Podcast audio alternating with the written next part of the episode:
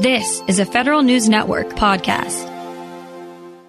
Federal employees' wages are falling further behind those of their private sector counterparts. That's according to new data from the Federal Salary Council. The federal pay report comes as the White House is requesting a 4.6% pay raise for 2023. But in light of the new report, some federal unions and other groups are calling for more to be done to reform the federal compensation system. Here with more, Federal News Network's Drew Friedman. Drew, how are you? I'm great, Eric. Thanks for asking. Absolutely. So, what is the pay gap between public and private sector workers for 2022?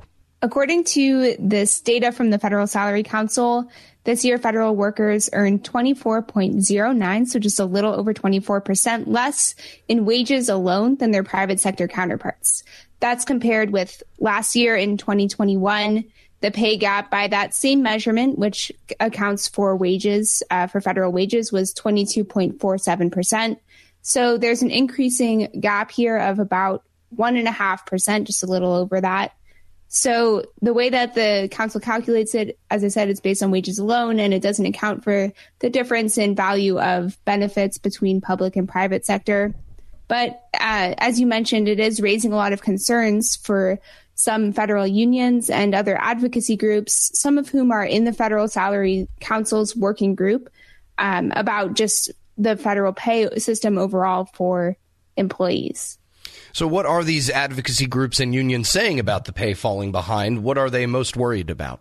The National Treasury Employees Union, for one, uh, the federal union, they said that they're concerned about recruitment and retention of federal employees and I mean, essentially, it's going to be harder, they say, for you to hire um, highly skilled workers. It becomes more difficult if their salaries can't match what the private sector can offer. So that might affect entry level job applicants who are might be lost to other types of positions that are paying higher, and it could affect some, especially uh, challenging roles that the federal uh, government is trying to hire for, for example, cybersecurity positions. Those are very highly paid in the private sector. And that could be kind of concerning when the federal government can't exactly match the salary of those, some of those types of positions. So I imagine the president's federal pay raise request of 4.6% for next year is not big enough for them. Uh, who is asking for a bigger raise and how much more do they want? NTEU, again, for one, in light of this report, they're reemphasizing their push that they've been saying for, for months that uh, the federal government needs an even higher pay raise for 2023. So, as you said, the 4.6% request is the White House's, uh, that's their request. It's composed of 4.1% overall increase in pay, plus a 0.5% pay locality increase, depending on where a federal employee lives and works, but NTEU is calling for a 5.1% pay raise instead. That would come through in specifically in the pay locality section of the pay raise. So instead of the 0.5% increase, they're saying it should be a 1% increase. And there, that also aligns with the text of the FAIR Act, which is a bill in Congress which offers that same 5.1% number. It's typical for these types of unions and advocacy groups to push for that little bit extra pay raise, but also typically Congress will align with the White House pay request. So that does seem to be the case this year, Eric, as you know, Congress in a lot of the appropriations bills that they've drafted and put forward, the 4.6% uh, pay raise proposal is what they're kind of aligning themselves with. Well, this is not an exact science, and not everyone agrees on how the federal versus private sector pay gap is calculated. So, what do the other groups say about federal pay? I guess the ones that think that they are paid enough, maybe. right. So, it is a bit of a point of contention on this. Uh, as I mentioned earlier, the Federal Salary Council, the way that they calculate the pay gap is based on wages, and it doesn't account for the value of benefits, which some groups argue that you know, that doesn't really paint the full picture of the comparison between federal and private pay. So the Cato Institute, for example, that's a think tank, they said that by taking into account the value of benefits and incentives other than salary, federal pay is actually far ahead of private sector pay. So whereas the Federal Salary Council, they use uh, Department of Labor's data, the Cato Institute uses data from the Bureau of Economic Analysis. And basically, what they measure out, they uh, they found that the average value of benefits, if you include that, what for the federal workforce was forty four thousand dollars in 2021, compared with about thirteen thousand dollars for the private sector workforce. So, if you take that into consideration, the way that they calculated it out, they said that federal wages rose 1.8 percent 1.8% in 2020 and 2.3% in 2021. At the same time, private sector um, wages actually increased a lot more, 7.7% and then 5.9%. But even with that growing trend, it, they still say that federal pay and the way that they measure it is is ahead of the private sector. So there there is that little bit of contention there with the way it's it's calculated out. We're speaking with Federal News Network reporter Drew Friedman. And so other federal advocacy groups are calling for even bigger reforms to the federal compensation system beyond pay. What are they trying to say? So for one, the the Senior Executives Association they testified at this federal salary a recent federal salary council meeting, and Jason Briefel, who is their director of policy and outreach, he's talked about the federal compensation system for federal employees is 70 years old and that's inherently flawed. It's creating some consequences, particularly for sen- people in senior level positions in the federal government. He said that it's failing to incentivize federal service and diminishing the pipeline into federal career leadership. So basically, the, the way that it's structured means that maybe people who are federal employees are disincentivized to take on leadership positions if the pay doesn't really match what they, they feel it should. He offered a lot of recommendations to the council, kind of in light of that, some of his concerns. So, one of those was to shift the federal pay scale more toward an occupation based and market oriented system, similar to the private sector, whereas right now it's on the general schedule system, which is that 70 year old system that I mentioned. So, it's you know, it's hard to hire in that way. Um, and that would, he says, make it a little bit easier. There's also concern about this thing called pay compression. Uh, what is that, and what are the advocacy groups saying should be done about that? Right. So, pay compression, that is kind of what I just touched on with uh, some of what the S- uh, SEA said. But basically, there's a salary cap for senior executive service positions. So, essentially you can get raises every year until you hit a limit and then there's a pay freeze for some positions. So what they're saying is that if that is the case, then maybe that wouldn't that would make fewer federal employees encouraged to take on SES roles if they know that their pay wouldn't match. And in response to that, SEA and other advocacy groups are basically recommending to the Federal Salary Council they should look into the effects of pay compression and um, see if people see, you know, they basically develop more data to see if that's actually the case and if people are not taking on those leadership positions because of that.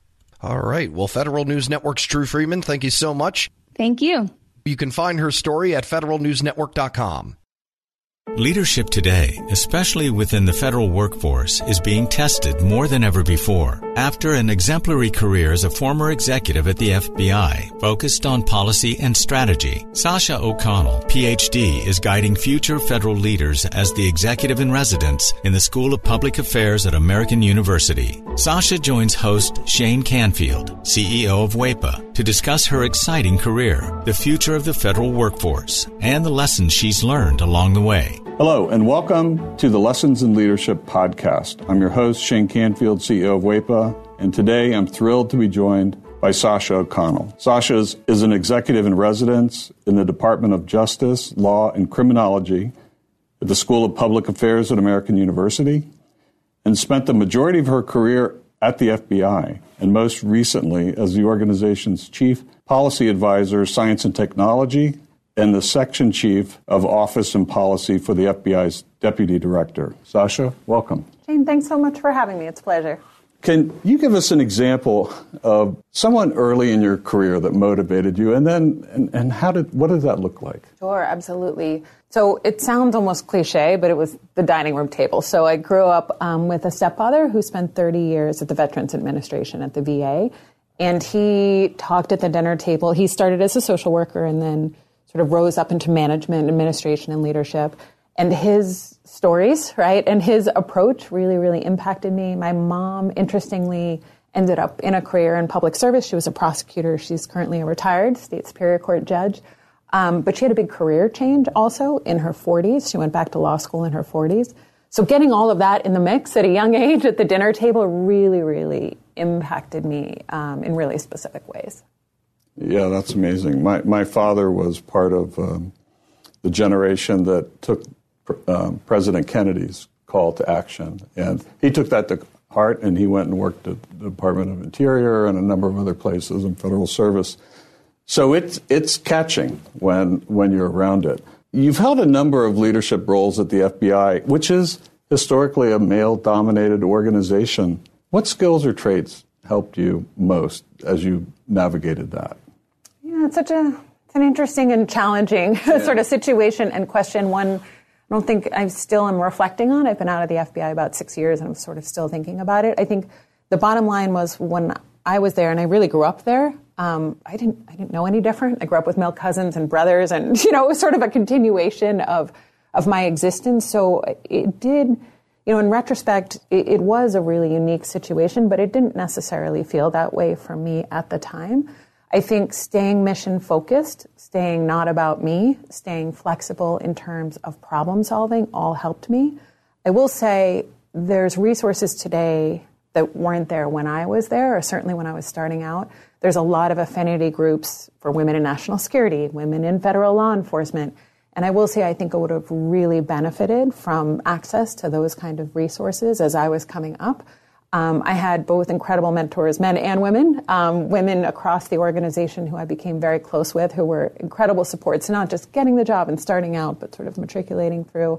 But again, I'm really sort of proud of involved in some of the work of those external organizations that bring women across government, um, executive women in government, and those kind of organizations together, because I think it is really, really helpful um, as one moves through.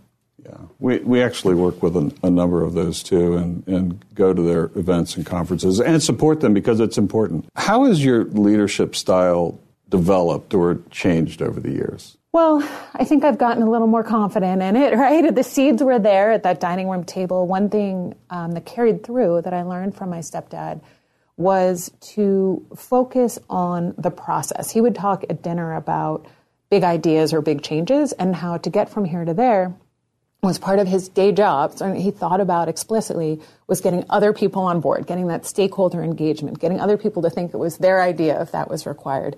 And that's something I started out with as a gift, right? That kind of approach. And then I got confidence in that, and then I added things. I will say, as I moved on, my appreciation for taking care of is maybe the wrong word, but really focusing on the people who work with you and for you in some instances um, you know, making sure that they have what they need to be successful in a tactical way. But then also something I definitely learned at the FBI as I went along is, you know, the importance of creating an environment that is supportive and inspiring. You know, we joke about it, but food has played a pretty serious role um, in my leadership style over time. Um, I learned from great mentors. I worked with Bill Estevez at the FBI, who had a full scale cappuccino maker at his cubicle, right, and would host coffee hour, and you'd see the steam rising across the cubicles.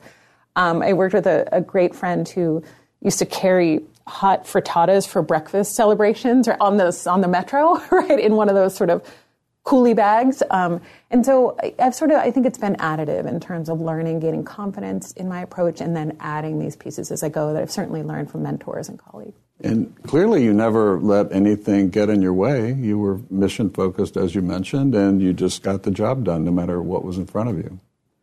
Well, I wish I wish and it was it was that easy. I mean, I think we had a lot of success. Um, one thing has always been my approach when starting out as a leader too is to solve near-term problems. I always say sort of deliver short and then you can push them long, right? So we we don't always succeed in those long-term goals or those you know sort of blue sky ideas as leaders we want to achieve. Um, but we deliver on those short-term pieces, right? And you get that buy-in from the stakeholders, and then often you can push toward those bigger dreams, hopes, aspirations, and goals. Um, I would like to say I was 100% on both fronts. I'm not sure your characterization is 100% accurate there, but I'll take it um, in this in this sense. Looking back, what what's one piece of advice you might have given your younger self when you first started? Yeah, it's it's interesting today too. Working with students, I get that chance, right, to give my essentially my younger self um, advice every day. And one thing we talk a lot about, and I wish I had thought more explicitly about, is really it's about calibration, right? And so I always think Emeril Lagasse would say like a stove has dials for a reason, right? It's not like all hot or all cold. And I think it's the same here. In some ways, in my career, I had to learn to tone it down, right? And to, you know, certainly at the FBI, sometimes you need to take that back seat at a meeting and wait to be invited to the table. And that's really the appropriate way to build rapport, relationships, and trust. Other times, I needed to learn to tune it up, right? To up the volume a little bit. Um, I had a wonderful boss, Dave Schlendorf, who we were in a meeting together with big bosses at the FBI once, and I was working for Dave. And we left the meeting and we were walking back to the office, and I made a point. I don't even remember what the point was now. And he stopped in the hall and said, Why didn't you say that in the meeting? You're not helping me, right? Telling me this now. Now I have to go back and fix this. And I re- realized so, well, sometimes you have to tone it down, sometimes you have to tone it up. And that modulation, that sort of volume control about when to lean in and out, if you will, um, that's, you know, even just thinking about that explicitly for folks starting out, I think is really helpful because it's not one size fits all. Right. I, I totally agree and understand that. It isn't one size fits all. And a lot of leadership is described in bumper stickers sayings, and I don't think that's realistic. I think it's situationally dependent, and you have to be self aware and aware of your circumstances to adjust. That's well said. You're training the next generation, or helping to train them, federal leaders through AU's School of Public Affairs.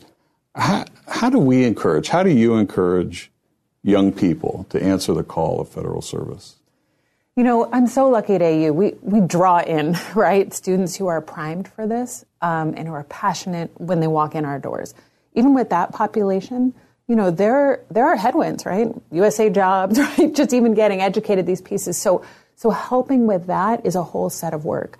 I'm also really passionate about, as you point out, reaching out to a diversity of folks who haven't even thought about these careers as careers. I, had a conversation with a young woman the other day, and she was talking about law school. Is I'm, I'm fully supportive of law school, and I said, "Have you ever thought about a career in, in federal service?" And she said, uh, "Isn't that for old people?" I said, uh, um, "Okay." So you know, I mean, there's an education to do, right? Clearly, she's never seen the softball leagues, you know, down on the mall or kickball or any of the fun we all have in town, where we certainly did when we were younger, but I, I really try, again, podcasts like this and other venues to put myself out there and really talk about what it's like, the opportunities I had at the FBI to be in the middle of the mission space, and to explain that the federal government needs all kinds of skills, right? And diversity of thought, right? And diversity of people. So, so there's that sort of working with the group that's primed for us, and we need to help them get over those barriers, get in, and then stay and stay um, engaged and passionate and then there's reaching those new audiences. And there's a lot of work both places, but it's a lot of fun to work with young folks who are passionate about it. So I'm really lucky in my current job. And career civil service is a great path if somebody wants to take it. Our board is 100% SES level career civil servants. They are all dedicated. They have a real passion for what they're doing. They could go work anywhere, but they choose federal service. And there's no place, I always tell young folks who ask me about it, there's no place you're going to get the level of responsibility quickly as you do in federal service, right? And and yes, sometimes things move slow. It's supposed to move slow, right? We talk about the reasons for that too. But there's there's really no other industry. Maybe some startups you might get this experience, but really where you can be in the middle of mission space, whether you're passionate about the environment or national security or healthcare, you know, public health and you're going to get in there quickly um, and you're going to get in the mix and get exposure, experience, and opportunity for impact that's really unlike any other career. Perfect. Well, thank you, Sasha, and thanks to everyone for listening. I'm Shane Canfield, and this has been the Lessons in Leadership podcast. Talk to you next time. Reconnect with a carpool or vanpool. Even if you're commuting just a few days a week, Commuter Connections can match you with others that live and work near or at the same place as you. Prefer taking the bus or train? There's never been a better time to reconnect with transit. Plus, you have the added comfort of knowing Guaranteed Ride Home is there for any unexpected emergency for free. For more options, visit commuterconnections.org or call 1 800 745 RIDE. Some restrictions apply. Kristen here, reminding you not to do things. What I mean is, with same day delivery for everything from gifts to groceries, you only have to do the things you want to do. To not do the other things, visit shipt.com. That's S H I P T.com.